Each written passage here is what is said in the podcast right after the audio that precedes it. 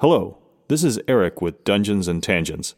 You are tuning in to one of the early episodes of this podcast, so I wanted to make sure you know the quality of these early episodes is inferior to later episodes.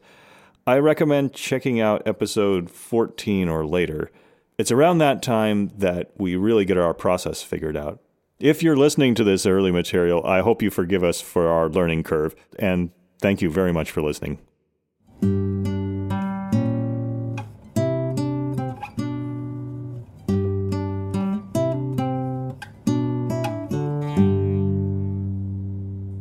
Welcome to Dungeons and Tangents. I'm Robert Sherman. And I'm Eric Dewhurst.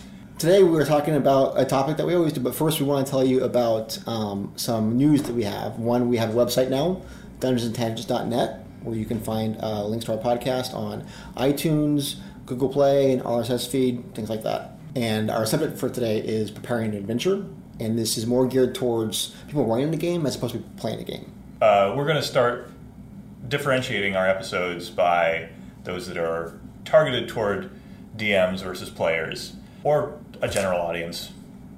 Uh, and this one is specific to Dungeon Masters. So if that's not something that interests you, then you know right now to just go ahead and uh, move on to something else if you Yeah. want to. Um, and there's different kinds of prep that you want to do depending on what kind of game you're going to run. Uh, Eric and I talked about it, and it became pretty apparent pretty quickly that the kind of prep you can do can be wildly different if you're doing a pre-built game like the one they might just buy off the shelf, or a game that you're doing your own, a homebrew game, right? So you might already have maps, um, you know, flavor text for a pre-built game. For homebrew, you have to come up with a lot of that for yourself. Uh, but there's also a lot of prep that you would do that applies to both. Yeah. And the, the first item that came to mind regarding what you, what's really applicable to any game of D&D is something that I've just started trying, which is casting the NPCs. Casting meaning identifying an actor or a person. It could be somebody you know in real life, but saying, you know, Durnan is going to be played by Humphrey Bogart because Durnan is uh, owner of a bar and he's very cutthroat and he, to me, sounds a lot like Humphrey Bogart from Casablanca. So if I go into a game knowing that, it helps me build out that character and it also helps me uh, convey to the players what that character is like. And if I just tell them straight out, hey, uh, is going to be played by Humphrey Bogart, and think Humphrey Bogart from Casablanca, then the players can fill in the blanks, and it, it expands the the nature of that character beyond my ability to be an actor during that session, or my ability to communicate subtleties about that character. It also very effectively, instantly syncs up everybody's perception of that character, right? Yeah. Which can be very important, as well as how that character is represented physically, Yeah. like a miniature. I just said Right. straight into that. Did you see that? That was amazing. um, so one of the things we do for prep, depending on what kind of game you want to run, would be miniatures. And we've talked about miniatures at length. Um, but you know, do you have the miniatures that you want? You may not even know what miniatures you want. A big part of that is determining what is going to be overall in your overarching campaign. You're going to start with your, your key players, like your you know your players, your PCs, your key NPCs, stuff like that. Um, and then there's also you know the usual suspects, right? Goblins, skeletons, wolves, stuff you're going to always need. Yeah. Um, but if you think that you can want something special, um, you may want to keep an eye out, or you may want to actually actively go and look for something specific to this. And then, if nothing else, that way you'll know beforehand if you can't find something specific to that. I most recently have started running uh, the Sunless Citadel, and when I started running it, I ran through, I flipped through the whole thing, and I identified every place that it said creature, and I wrote down what creatures, and then I went through my inventory of miniatures, and I figured out, oh, these are the ones I don't don't have. Um, maybe somebody who's going to come to the game already has one of those, or I'm going to have to go buy some, and I just made a shopping list based on what was going to be in the campaign. And then some related to that would be props, right? Yeah, uh, I haven't seen a lot of props used in games. I enjoy bringing things into a game that aren't things people would have thought of before.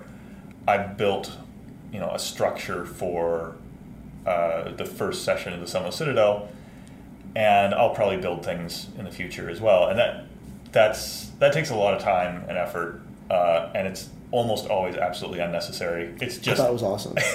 I, I really liked it. I It's- was grin ear, ear to ear grin as soon as he pulled it out and put it on the table. I love making the game tactile. So props and structures really help me to get engaged as a DM in being able to convey the sense of scale is really um, I mean, when it comes to building structures that are miniature scale that helps me convey the the scale of, of the setting. At one point i was going to have a, a little bell used for uh, a magic spell and whoever had it could cast the spell. Um, that never got used in the campaign but that's those sort of props. It's something that's possible. It's something that you can tie in real world props into the game if you really want to. But I don't know, have you seen many other props? Um, not as well as you've done. Like when we, we used the, the dice box as the cart, you know. Oh, yeah. That's probably a pretty common one. Uh, it's also nice because you don't have to redraw the cart every time, just move it around. um, I have the the bridge that Lynn got me. Oh yeah, oh yeah. I don't know if I'll ever use it, but I've got it right, right next to my minis, and every time I look at it, I'm like, oh, I'm gonna use that someday. There's, I mean, there's a scale, right, of a spectrum of like something that you just kind of throw together, like that dice box, or something like that bridge that's like really well done, and and obviously that's a bridge, right? Yeah. Um, and and I, and I and I like all of them. I think that the more you get to one side of the scale, like it becomes more specific, and you have to use it for a certain thing. But regardless, I don't feel like you have to get to that point. It's really cool to have that, right? Yeah. I, I sleep better at night knowing I've got that bridge if, if I ever need it.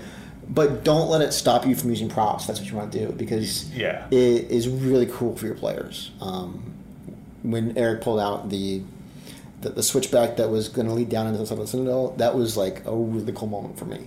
Um, I was immediately that you know just a little bit more engaged, a little more attentive, and uh, and everybody again it synced everybody up like knowing what we had to do to get down. And there were no misconceptions about like which part of the switchback was up and down, right? Like it was Yeah. obviously everybody understood what was going on there, Uh, and we got to mimic the little goblin falling off and you know, Right. so it was fun. The next thing that every campaign has is reference material. Um, and that, that reference material can be in all sorts of different formats. It could be a piece of paper, it can be uh, an Evernote file or a OneNote file, or just a text file on a computer. There are lo- so many different kinds of notes that you can take during a campaign, but I feel like I've finally broken it down into some kind of specifics. One is I need to build encounters. If I know they're going to be, you know, five encounters over the next two sessions, I'm going to build those encounters. And I personally use uh, an app called Game Master. I think it's amazing. Um, it allows me to enter in characters, NPCs, monsters, have all their stats in there, uh, roll initiative, keep track of initiative, and hit points and conditions.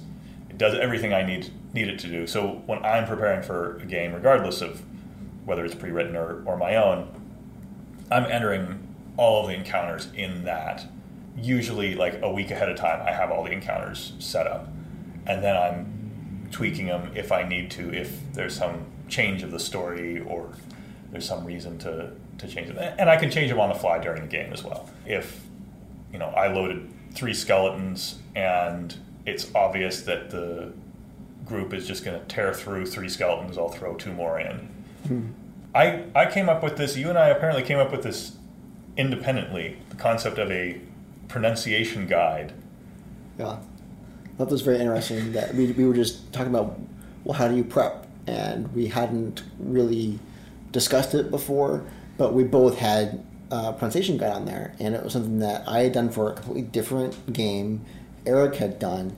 I have a problem with, um, and I've done this since I was a kid. I will say something a certain way in my head. I, I, I would read more than I would talk to other people as a kid, and so I'd have basic words that I wouldn't pronounced properly, right? Yeah. Um, like archive, I was convinced as a kid was pronounced archive, right? Because Oh, that's yeah, how I read it. yeah. So it's like that. Um, but then there's stuff that is you know open to interpretation, like character names or region names or towns, right? And it doesn't matter how you say it really, but it's nice if you say it the same time every time, or the same way every time. Yeah, I had a, a trouble uh, over the last two sessions. I said one character's name two different ways, and now the players are confused. And some some of those like town names, if you say them differently, they, they sound like a completely different name. Right? Yeah, yeah, and some of them just kind of takes away from the impact of it. Like one thing um, for me is like listening to some podcasts like that. If you listen to anything relating to Ravenloft, right, you may hear the main antagonist pronounced many different ways. The two main ones be like uh, could be Strahd or Strahd, right? Yeah. And both are fine, but that I think that's a really good example because in that campaign, whenever you hear that name, it should have weight to it and impact to it because Right. it's very ominous, right? Um, when you hear that name, you shouldn't be like, "Didn't you say it differently the last time you said it?" Yeah. that's going to take away from it a little bit, Yeah. right? It's it, make, it makes you take it less seriously. So just having something there where you know it's spelled out phonetically, this is the way I say it every single time, and it sounds simple because well, it doesn't matter how other people say it; it's the way I say it. The way you say it, and you start hearing other people say it. I'm assuming other people have this issue because I know I have it. It'll start to just get in my head and affect the way that I say it in the future, and then I'll start to go just go back and forth. I have no, Yeah. no consistency whatsoever. And my problem is is exactly the same thing. I'll get a pronunciation in my head, and I almost I almost have to just sit down, go through, and I did this actually with Sunless Citadel. Write down every name that, that I'm going to be saying out loud, and then write it down phonetically, and then say it out loud. And say it out loud as many or more times than I've said it in my head to get myself over however I was saying it wrong and into knowing how to say it. It's kind of like acting prep. You, you want to practice your lines a little bit. Yeah. I didn't do that. I didn't do that well enough with uh, the first two sessions of Sunless Citadel, and I pronounced the uh, well, Ysidril. Oh yeah. I think I was pronouncing it Ysidril, and it's Yisdriel. I like flipped a couple, um, had a reversal of a couple of the syllables. even if you write it out, because I, I do this a lot, and I'll just be like, I just I'm in my own head a lot, and so I'll write it out. Like that's gonna be a problem. I'm gonna say it the wrong way, right? Because I'm saying it in my head the wrong way, or, or different ways, however you want to look at it. Um, and then I'll write it out in a pronunciation guide, but I won't actually say it. It actually helps to actually say it, and Yeah. kind of get it into your head of like, and then hear it coming out of your own mouth. Like that's what it sounds like. That's how I say it. Yeah, Um, because you're either going to go through that that learning process before the game or during the game. Exactly. If you go through it during the game, then the players are going to see your learning process and they're going to feel like you're not quite in control of uh, the situation. You know, when it's just a fun, friendly game, usually that's fine. But if you are hoping to kind of impress them with the world that's being created, then the more certain you are of things, the more believable the, the world is. All right, so we're talking about pre-built campaigns now. Uh, there's a lot out there. A lot of them are great. Um, with the new stuff like the the DM's Guild, you know, DriveThruRPG. There's a lot of people. There's a lot more options for people to kind of self-publish. So you have a lot of uh, a lot of things to choose from. At kind of first blush, it feels it sounds a lot easier. Well, it's built. It's pre-built. It's good. That's all there is to it, right? Yeah. it, it brings its own difficulties to it that you and I have both experienced. yeah. I should point out that I've been talking about running the Sunless Citadel. This is the first time I've run a pre-built campaign. I've run, I think, two, maybe three, I think maybe two homemade campaigns before. Those felt significantly easier to me. Well, I say that, except I probably put more effort into them. they just felt easier because they felt natural. Whereas a pre built campaign, I have to learn this new reality. So for me, that starts with reading it front to back. I don't want to miss some key plot point that's hidden in uh, one room. And it, I, I guess I should say, if this is if if you're a new DM and you've never seen a pre-built campaign before, they essentially are um, they'll describe kind of the general what what the conflict is. The general lucky. say yeah, if you're lucky, they, they describe the, the general conflict uh, and give you some hooks. Hooks being the reasons why the characters want to be involved in resolving the conflict. And then they'll go room by room or, or area by area, describe the area, tell you what's there, monsters, treasure, motivations at sometimes of the characters that are in a particular area. Interspersed in these areas, um, it could be a hundred different rooms in a dungeon. You'll have lots of different characters with different motivations, and you learn through reading this that there's a story underneath. And there might be multiple stories. In the Sunless Citadel, there are layers of history that you learn by reading it all the way through. And if you didn't read it all the way through, if you just read like the first three pages and tried to start running the campaign, you could do it. You could get away with it, but you're going to miss a lot of subtlety, um, which is fine. If you, uh, I was just watching Matthew Colville, who did a video uh, about this same subject last week. He said he just reads just far enough to deal with the first session, but he's very experienced. He's done this dozens and dozens of times before. He he knows the scope of what that first session is going to be. I didn't know what the scope of our first session was going to be, and I was wrong when I guessed at what the scope of our first session was going to be. It, you guys got much further than I expected. And I'd read through the whole module twice, and I got some amount of detail into my brain. And that was really like the reading process was to get as much into my brain as possible so that I don't have to look at the notes. I went into the module and I started writing here's who I've cast for each NPC. Um, and then you guys didn't talk to any of those NPCs, so I didn't tell you that Max von Sydow and I think uh, uh, Grace Jones and some other crazy actors from the uh, 80s were, were in the village. missed out.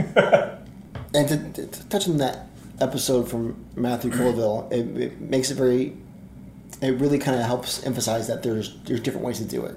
There's not one right way to do it, one wrong way to do it. Right? Even between the two of us, we have some different definite mm-hmm. things that we do differently. Like I did something very similar to what you did for Lost Mine of Phandelver, where I tried to read as much as possible, commit as much as possible memory, and what I ended up doing is reading through as much as I could, and then retaining almost nothing. And instead Yeah. of just kind of going through and getting the really just kind of skeletal structure of what was happening, the best thing that you can do for people uh, adventure, unless you're doing something like Adventurers League or something, and even then, I think it's a good thing to do, is just make it your own. Yeah. Um, do what you need to make it your own because you're going to run it a lot better than, than if, you just, if you're trying to just kind of recite, you know, everything just rote. You know, it's it's not going to work out well. And you, at least for me, I'm not even going to listen to what I'm saying. And then by the time I'm done, they're going to know what I said, but then I know what I said, which is a big trap for me that I've, I've kind of learned to to avoid. And it doesn't mean don't prep or don't read up or anything like that, but just don't feel obligated or chained to that content verbatim. It's okay to go off script, right? Um, and it's even helpful sometimes. the more I've prepped, the more off script I go. Like the more comfortable I feel, the more I'm not looking at the notes. Mm-hmm. I'm just, you know, you walk into a room and I describe the room. I don't read you the description of the room. Every time that you guys get to the end of where I'm prepped, I start flipping to the book more and I start reading verbatim to you guys. Mm-hmm. I don't know this area well enough to know what the structure is, what the motivations of the characters are, what how it ties into the bigger picture, which I really should know before you guys hit a particular area. And then I get scared about like you're going to miss something important, so I better like read this verbatim and sit here and get prepared now. Like commit the overarching structure and how this fits into the overarching structure to my brain right now, which is a horrible thing to do. I, I, I feel like it makes the game less fun for the person writing it, yeah. And it makes it feel kind of stilted to the people who were playing it, right? You got to hear that like modify areas or plot, and that I think that's a Yeah. big part of making it your own. I mean, I'll admit I am in the process of learning how to run a campaign uh, that's been written by somebody else. I'm starting to realize that the key to it is is making it my own and making it my own by effectively treating it like a homemade campaign that I just didn't come up with the structure, rather than treating it like I am trying to paint a replica of a picture on the fly while you guys are watching me. That's that's kind of what it feels like when I'm trying to Yeah, absolutely. do it, and that's not necessary. What's necessary is that I've got a map, and I've got kind of an overarching plot, and I've got some NPCs and some bad guys and some good guys, and and I know how they're all gonna kind of function together, and hopefully I've got some interesting encounters that I understand well enough to to play off of the players. If I have just the big picture items in my head, I can fill in the blanks, and you guys can help me mm-hmm. fill in the blanks. If I'm staring at the specific words that this particular room is telling me I should be reading, then I'm I am too lost in the in the forest. Right, and it, it impacts that perception and that engagement. And we talked about this in a different episode of like starting to feel the boundaries of the game. Mm-hmm. Right, if we do something and you start like, well, hold on, and you start looking and then you start reading it out. I immediately start to feel the boundaries of the game. It Yeah. doesn't feel. It becomes very two dimensional immediately, right? Yep. And whereas if you're just like, yeah, and then this happened, and this happened, well, that means you're going to do this, you know, and, I, and it, it feels like it's just happening on the fly. It, it really kind of brings me in, and I, I don't feel like, you know, I'm going to hit a wall anywhere, right? Right. The thing that I've struggled with a lot, and I think maybe a lot of people do, I think a lot of people don't, 'cause- and, and they're just really good at it, or they're really good at hiding it. But what I've struggled with a lot is feeling obligated to just stick to that path and stick to that material. And the truth is, you're not obligated to do that, and really, you shouldn't do that at Yeah. all. And I'm gonna say make up my own. I just mean like you know just kind of you know reword things or put different clever text in there. Like you can completely just go off script Yeah. and do something and change things that you know are very important to that module. Your players, for the most part, aren't going to know because they haven't read it. Right. So if you're making it fun and it's still engaging, you're you're doing you're doing great, right? And the you know, and you might be like, well, what if they have read it? What if they played it before, right? well, just think about it. If they've read the module or they've played it and they know what to expect, is it more fun for them to be right about what to expect, or is it more fun for them to be like, oh, I didn't. that- That's I wasn't prepared for that. That's not what happens in the module. Like, Yeah. all of a sudden, they're not playing a module. They're playing a, in a you know a real you know imaginary world that you put together. Like they don't know what to expect anymore. And then it's not just following a script. It's them actually interacting with the game and playing Yeah. the game. Right. They're, they're no longer watching a movie; they're a part of the movie. exactly. Uh, Um, so the worst thing that's going to happen is that your players are going to have fun. yeah. right? and that's okay. At the end of the day, that's what you're there to do. And that comes into something else that you're, you're going to encounter most probably if you play a, a pre-built adventure that's in any kind of an established campaign setting. One of the most popular ones out there, and one of the biggest ones, most you know, in-depth ones, is going to be the Forgotten Realms. A lot of people played in it. A lot of people know it, and you're gonna you're gonna run into something almost unavoidable. Something called uh, I call uh, canon expertise, right? Where Oh, yes. you're gonna run into something where, let's say, Forgotten Realms is a great example. There's a lot of uh, mythology lore. There's a lot of established canon. You're gonna have a player who knows more about certain parts than you do. It doesn't mean you're not a good DM. Doesn't mean you don't enjoy that setting. It doesn't mean anything negative. It's just going to happen. But Really? they know more about the established canon of that campaign setting, and that doesn't necessarily mean that they know more about what the game that you're running. It's not just an established campaign setting; it's a very established timeline. So you could maybe that you're in a different part of that timeline where you know these characters aren't around, or this geography has changed, or anything like that. And also, it's okay to be like, okay, I take this and I use it. You know, this is inspired by the game that we're playing, but this is not the game we're playing. Right. Um, and, it, and it's okay for, to, for it to be the game to play in. There's no more. It depends on the player. It depends on how much they want to try and push that or inject that expertise into it, right? Um, it, it may be a non-issue, but it's okay to not be intimidated by that. Just let it go. You can't help it. It's going to happen. It happens to everybody. Um, it's not a big deal. So I am a very inexperienced DM when it comes to canon. I know I've never read any. Well, okay, I've read like thirty pages of one of the Dragonlance books, uh, which isn't in Forgotten Realms, is it? No, it's no, it's in Krynn, right? Correct. Okay. My exposure to the Forgotten Realms is like Uh, I played Baldur's Gate and Neverwinter Nights, those two games, and I just assumed that the things that happened in that were canon to those video games, and that's all. And I didn't realize until later that maybe some of it is canon to the overarching um, Forgotten Realms timelines.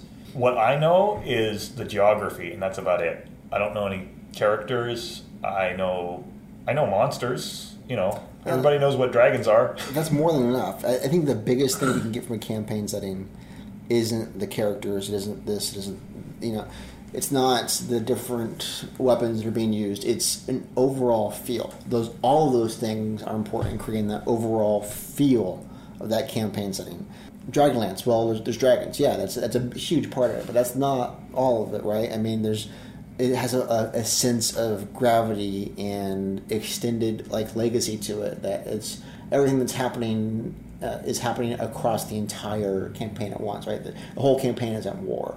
You know, Mm, it's, it's a result of multiple things that have been happening over thousands of years ever since the Cataclysm, right?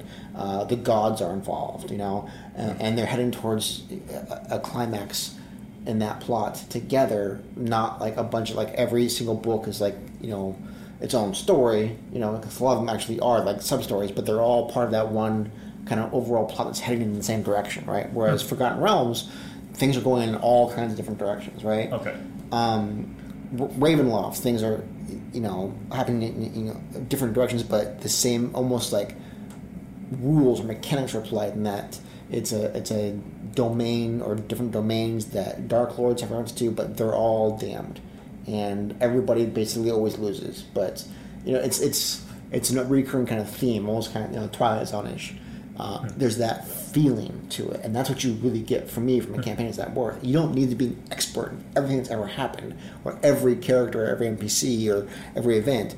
Just to be able to embrace that this is the feeling I'm going for. This is the Yeah. campaign I'll use. I think that's very effective. That's a huge part of the value they bring to it. So you don't to be an expert. And to me, I don't even know uh, enough about each of the campaign settings to know what you know. Just just what you said. What I know is there's a map. I don't need to build a map now. And it can be that simple too. Absolutely. and yeah, uh, we can we can transition there into homebrew. I think. We can. The, the one last thing I was going Oh, to right. say is a, a very powerful technique for me for preparing games that are pre-built is just watching actual play podcasts or listening to them uh, or other people running through it. It's an incredibly effective way to get a kind of a crash course. You can do it. You can have it like listening in the back, you know, background noise in the car on a road trip or something. But it, it is a very effective, effective way to consume that. And also, if you listen to just two uh, podcasts for the same adventure module, you'll immediately see a lot of the points that we're talking about in that they'll they can be run very differently. Yeah. With very different results. I could be like, well, that wasn't part of this, that wasn't part of that, right? Uh, doesn't make them any one not less than the other, one's not better than the other. They're just different. well, me coming from music, it's kind of like listening to the original version of a song and then one band's cover and another band's cover. And now you've got three different perspectives on a song. And if you want to do your own cover, you're going to take the parts of all three of them that you like the best and, and make them yours. So now we can transition into Absolutely. uh, homebrew. Have you ever run a campaign from scratch? Uh, I don't I don't think so. Okay. And for me, it just felt natural to go straight to that. I was insane when I first started because I had never DM'd at all before. And I started with, well, like I played Bal- Baldur's Gate, I played Neverwinter Nights, I'll use that map. And then I thought, okay, I'm going to need to have conflict. And that because conflict is the, the center of any story. It's true of pre-written campaigns. It's true of uh, a homebrew campaign. You need to find bad things that are happening for your play- players to be able to come in and do good. I mean, that, that's assuming that your players want to be do-gooders. Right. Um, Varies. yeah, but either way, whether they're playing good players or bad players, they're going to need conflict. And if they don't have conflict, it's going to be a boring, boring game.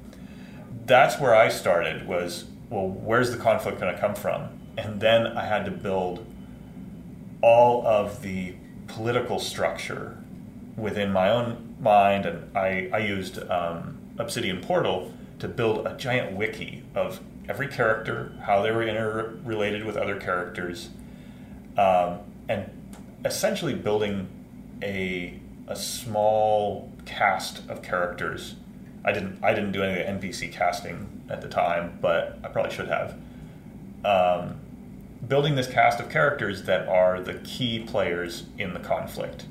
In that first campaign that I built, I went so far as to tie it all the way up to the gods. So I had an overarching demon god uh, that was influencing people underneath him, and those people were connected with uh, people underneath them.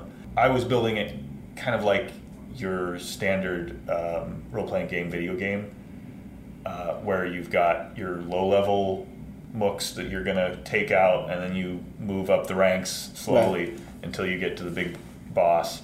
I overplanned though. I just overplanned way beyond what I needed to do. That is like I was planning for what would probably be a two-year campaign, and we played six sessions. It sounds almost like you, you planned for the last session and then just reverse engineered it from yes. there. Yeah, I, I did, and that that is in stark contrast to the second set of campaigns that I did, the the flex campaigns, where I wanted conflict now.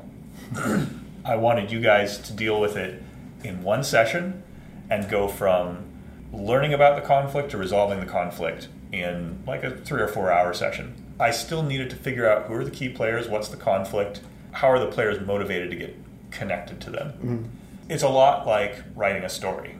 When you write a story of any sort, you need to know who is there, what's the inciting incident, how can it be resolved. In writing D&D, it's a little bit different than writing a story, because a story or a play has three acts. You have the exposition at the beginning where you say, here are the people, here's the problem. And then you have the central act where you expound upon it a little bit. Uh, you give uh, more depth to the characters, you see the conflict in progress. And then the third act is always here's how you resolve the conflict. In D&D, you don't want to write the third act as a DM. I should never be telling you, the players, how to resolve the conflict. I might uh, have thoughts in my mind about how it could happen, and I might leave doors open, but I really should never tell you, here's how the third act goes. I should be writing the first act and maybe a little bit of the second act. Tell you who's who's there, what's the uh, what's the conflict, um, why do you care about the characters and the conflict, and then go to town and start interacting with the conflict. it's it's a very uh, kind of abstract approach to D and D. I'm not thinking about it in terms of um, well, I need monsters. Which monsters am I going to use? I, I, want to think about uh, what kind of conflict are they going to have. Is it going to be somebody that is trying to take over an area and you have to stop that person from taking over an area, or maybe it's somebody who's trying to kidnap someone and you need to stop the kidnapper, or you need to go find some great artifact that is going to cure a horrible plague. On top of that, I'm going to put layers of conflict to stop you from being able to achieve whatever that is. I think it was a second or third c- campaign in the Flex sessions. Uh, you guys were going to an archive. Mm-hmm. Your objective was to retrieve something. It was a fetch quest. Go fetch this thing for me, please. And that, that's such a straightforward quest. I mean, it's it's there's fetch quest, kill quest, and is there anything else? Escort. Escort. Fetch, escort, kill. That's that's kind of the the main three. Yeah. Once you know that those are the three main things, it's hard to not see everything as one of those. But you can put them in nice dressing and make them feel less less generic. So you are doing a fetch quest. Go bring me the thing. But you get there, somebody's already been to this place that's been abandoned for 100, 200, 300 years. The door's already open, effectively. You show up, door's open, what's going on? You walk in the door, you find somebody dead. What's going on? Mm. Adding that second layer means that there's something else going on and there's a mystery now it adds depth and believability because the world isn't as straightforward as go get me a thing. Okay, I'm going to go get you a thing. When the world is that simple, it, it's boring. So you've got to put all those, those obstacles in the way. After our last session that we played, I went home and I was putting some things away, and I actually found the binder that I had used, not running the game, but playing in a game that my old DM played. He had put together a bunch of different lore and all that, and I, I had a binder full of stuff that were just notes that he'd written out, uh, all the way up from you know, the gods to some of the local you know, politics and all of that. Uh, there were maps in there that were done, session notes that we had typed out. He had actually set up a, a, a wiki for it before there was Obsidian Portal. You know, uh, I came across something that uh, kind of made me chuckle because I'd forgotten about it. It was um, it was it was two emails. It was one email that he sent out to the group. Here's some bonus XP that you can get. Here's some goals that you can the party can get. Right. It would it escalate. It would be like you know save this person. You know 200 XP, all that, all the way to take over a kingdom for a million experience. it was it was uh, just this list of goals that would get more and more complicated, more and more involved. Uh, but then there was a second email, and it was just, just to me, and it was just for my character, and it was a, subset of goals that were just for him. There would be experience that only he would receive if I achieved these goals. The same thing would escalate and all that, but they were goals that were very specific to my character, right? I was running a ranger, so it was. Uh, I think my favorite enemy was undead. So there was some undead specific goals in there and stuff like that, but then there were some other goals in there and things like that. But everybody got one of those, right? Which was really cool because it engaged us. We all had our own kind of motives and all that. Yeah. In addition to the other motives that we had, so it wasn't just whatever adventure we were currently on. We were always looking for opportunities. Like, well, what's on my list? Can I? What about that? Is there any of these around? Are there any skeletons around? You know, because that's like I could check it off my list. But then it was two or three sessions in, it became very obvious that our lists were kind of seated with goals that weren't in sync with the other players' goals. There were some goals that contradicted each other, and it made some very interesting kind of dynamics because one of the conditions was we would get none of the XP if we told the other players what our goals were. Oh, okay. It would completely invalidate the list. so we couldn't share, right? We, we, we knew the group goals, but we didn't know our individual Yeah. goals. And some of those goals put us in direct conflict with other goals for other players. Uh, and we would start to, like, we slowly started to discover, like, oh, these, like, we don't just have party versus world conflict. We have some, you know, inter-party conflict as well as far as, like... Do you still have this? I've got the list for me. I have the list for everybody else. Well, but- that's fine. um, but it was it was this really cool moment of like, oh, it's not just this binary us versus them. Like, you know, in a real situation, there would be you know, you know, inter-party politics as well, and it, it was just a moment like, oh, well, yeah. You know what? You might not want the same things I want, uh, and normally we just gloss over that because you know, kill XP level repeat. Right. But now we have this thing that really solidified like, well, no, we all have our own personalities, we all have our own goals, we have our own plans, and they're not always going to align. That's brilliant. I mean, absolutely brilliant. And uh, He's going to love that you said that. well, well, it's brilliant for a very key reason. I mean, I was just talking about conflict. Conflict is the center of every story. If you don't have conflict, again, a fetch quest without a, uh, an obstacle is nothing. is is not a story. Conflict that is us versus them is very uh, arm's length. Yes. You can you can think about it as eh, it's them. I don't have to deal with with it after I go to bed. They'll be there tomorrow, whatever. When it's protagonist versus protagonist, everybody's really engaged, far Yes. more engaged than you could be uh, before. Uh, I was actually having a discussion with Lynn, uh, my wife, about this. We watched the first season of the show Grimm, which is uh, was filmed here in Portland. We watched the first season, and I was like, ah, it's, it's an okay episode or okay show. It's not really hooking me much. I guess we'll start watching the second season. We start watching the second season, I'm like, why is this so much better? And it was because the main characters were not a part of the conflict in the first season. They were dealing with conflict, just like in D and D. They would uh, resolve whatever issue other people were having, and then they'd move on to deal with more people that have issues that are not them. As soon as the second season came around, clearly the writers thought, you know what, we can we can throw our characters in the middle of this ring and have them in conflict with one another and the world around them. And as soon as that happened, it was so much more engaging. I was like, I care about this character because now they're in peril. There's risk in their lives now. They're not just problem solvers that are sitting there on a, a conveyor belt fixing the next problem that comes along. And that's what your DM did. Mm-hmm. Say, you're no longer just the CSI team that's goes in, fixes stuff, leaves. Now you're in conflict with one another, and uh, you're having those um, soap opera moments. and it made our characters feel more real too, in that it it helped add weight to their backstories, made all that solidify. It just it, it didn't break the game. It didn't mean we didn't dissolve into this conflict. It just it made everything feel that much more realistic, right? And yeah.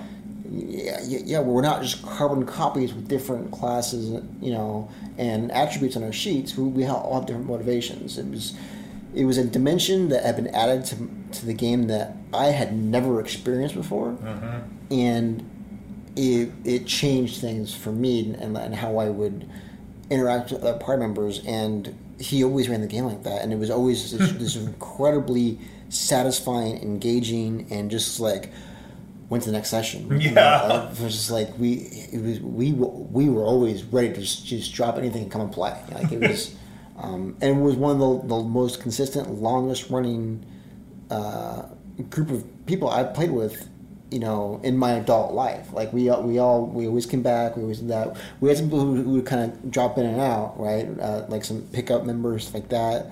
That you know, that, you know, they don't always work out. But we, we played for years. He ran this from scratch. It was not a. Uh, if he didn't, he did a really good job making me think he did. Okay. Uh, I'm pretty sure he did. Ken, some, you can tell me if I'm wrong, but yeah, his his campaign was from scratch that he had done and he I don't know how many hours he, he spent doing that, but uh, and I'm, I'm, I'm sure Kirsten helped, but it was this amazing world that he just kind of brought us into, and uh, it was so much fun. Inspiration. Mm-hmm. When you're writing your own stuff, nothing comes from nothing. You can't invent things. So it's I think it's really important to to go out and find something that's going to inspire you to run a campaign um, whether it's a, a piece of writing. For instance, that first campaign I wrote was based on H.P. Lovecraft's work, and that built the political structure to me. You know, it was a Cthulhu like god at the top with your stereotypical um, cult somewhere in the middle mm-hmm. and normal people at the bottom getting squished. Inspiration that isn't just story, it's also images and maps and uh, actors, and I use Pinterest quite a bit just for for visuals. I, I haven't used it in a while because I haven't run a homebrew campaign in a while. But for homebrew, to me, Pinterest is great because there are tons of people who pin stuff on Pinterest that are just cool looking characters, cool looking uh, art concept art that fits in the fantasy world, maps that they've drawn, or examples of how to do, do how to make your own maps. It can be a little overwhelming, but once you've got that kind of kernel of what you're going to do in your campaign, and you need a little something to add into it, like I was uh, when I was running the Flex campaign, I would need inspiration for a new character, and I would just flip through some character images on Pinterest and I'd be like, oh, little boy who looks emaciated. Got it. I'm going to use him.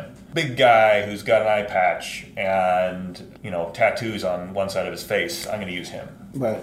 I used to fear stealing from people. That is so hobbling in D&D. You have to be perfectly willing to steal anything from anywhere and not get too caught up about it because what you're doing is you're making fun for your friends. Right. If your friends recognize that you're stealing H.P. Lovecraft, great. If they recognize, oh, is that some episode of uh, Game of Thrones? That's awesome. They're gonna love it mm-hmm. uh, because they'll they'll have the recognition and and and if they don't, that's fine. They'll think you're a genius. Right. Exactly. I was listening to some uh, somebody, and it may have been Chris Perkins. I always think it's Chris Perkins. I, I, think everything good is Chris Perkins, but um, and it was just steal everything. Don't worry about it. Steal everything. You're just gonna have fun and all that. And then the kind of the complete opposite of that, which I'm almost positive was Chris Perkins, is don't be afraid to use your ideas. Don't hoard like, oh, that's a really good one. I'm gonna I'm gonna save that one for like when it's a a really special game or something. Don't hoard your ideas and and like this this you know special you know reserve idea list that you're never gonna actually use. Use them. You will come up with new stuff. You will. Don't be afraid that like, oh, that's my good stuff. Uh, I'm never gonna have more than that, and it's it's done. You just use it. You'll you will be, continue to be creative. You will come up with new stuff. The Uh, more you use it, the more it'll help you come up Right. with more stuff. And I learned that running the Flex game. Every week, I had to come up with essentially an episode of a TV show. Mm-hmm. First and second act, you guys will figure out the third act. And I didn't have time to dilly dally and, and try to come up with great ideas. It was just like, let's get something, something in front of you guys that you can work with. And doing that, just forcing yourself as a DM to come up with content constantly, that trains your brain to be able to, don't be afraid. yeah, There's so many things to be afraid of, you know. Be afraid to change pre pre done content. Be a, don't be afraid to, to steal stuff. Be afraid to use your, your good ideas. You, you'll have more. Uh, just don't don't be afraid. But to wrap it up, you know the the general prep, casting, materials be like miniatures and props, things like that. Uh, the reference material, the pronunciation guide. If you if maybe not everybody has that kind of issue. I do. Like you do too yeah, I do. um, encounters. Doesn't have to be Game Master. Can be any whatever tool you use. Yeah. Could be index cards, right? I really like Game Master too. It's very versatile and it has a very low physical footprint on your space. Um, it, it, it adds a lot more than you know index cards do for me. So I think it's fantastic as well. Uh, for the pre-built stuff, you know, read it. Don't feel like you have to memorize everything. Don't feel like you have to stick to it. Feel free to change it. Just Yeah. that's okay. They don't don't be afraid of not knowing as much as your players do when it comes Yeah. to the canon. For the prep process for homebrew, you know more than I do. Yeah, it's it's start with the conflict and start with some sort of seed, something that inspires you to write an interesting conflict. And then make sure that there are interesting both objectives and obstacles. Just as much in the pre-built when you're doing your own thing, don't be afraid to steal. Yes. Because whatever's in your head came from somewhere. You're already stealing Yeah, don't know it. Don't even know it. You're already a terrible person, so don't worry about it. Uh, don't be afraid to to use the good stuff, your good ideas. Right? You, Yeah. You'll come up with more. You, you don't have a finite of awesome in your head. It's it's going to replenish, so don't worry about that. Uh, and just don't be afraid in general, right? Don't be Yeah. afraid of your players. Don't be afraid of their perception. You're all here there to have fun. Uh, so have fun. It's okay. that's it for this episode. We've got a number of different topics that we will potentially be doing our next episode on, but we would like other people to tell us what they would like to hear about. One of the next topics we're interested in doing is D&D Beyond, which is a new website that Wizards of the Coast launched. Two months ago. Um, Roughly, was I that can't remember now. Um, I actually have notes on the whole thing, but uh, yeah, sometime in the last year they started a beta, Mm-hmm. and they just extended the beta to two additional phases. They just released those phases. They're- So Sorry, yeah, conceptually the full product. Uh, not all of the different pieces are there, but we've been using it. It's got a lot of problems. We're looking at it, and we would love to talk about it. Um, another topic would be celebrities that are kind of D and D. I don't want to say based, but known for D and D or known in the D and D community. yeah. Um, it's it's something that's kind of a, a new thing in D and D over the last maybe decade. So we have people who are well known and aren't just the people who made D and D. Right. Yes. not just people who made a bunch of money off of it. Not that they're not making much money off of it, but um, known for playing it, not just making it. Right. Yeah. But could be known for making it as well. Um, just something that's kind of unheard of. You know, six Yeah. years ago, five years ago. One of our other topics, anatomy of an encounter, which is probably pretty um, targeted to the DMs in the audience. Um, how to build an encounter, what it should look like, and how do you run it. So again, tell us if one of those or some other topic is interesting to you. You can leave a comment on what you want to see. Yeah. Uh, you can reach out to us. What you want to see. Use the new website, dungeonsandtangents.net, um, and let us know. Uh, feel free to subscribe on whichever venue you like uh, Google Play, iTunes, RSS feed, things like that. Or YouTube. Or YouTube, right, right here on YouTube. Uh, also, leave comments there. Uh, but that's all for this episode. Thanks for watching. Next episode, we talk about the newly released dndbeyond.com. It's the first D&D website since the publication of 5th edition. We'll talk about what Wizards hopes to deliver. If you enjoy Dungeons and Tangents, please let us know by rating us on iTunes. You can also let us know by finding us on Twitter at dungeon underscore tangent and sending us a funny picture. That's all for this episode. Thanks for joining us.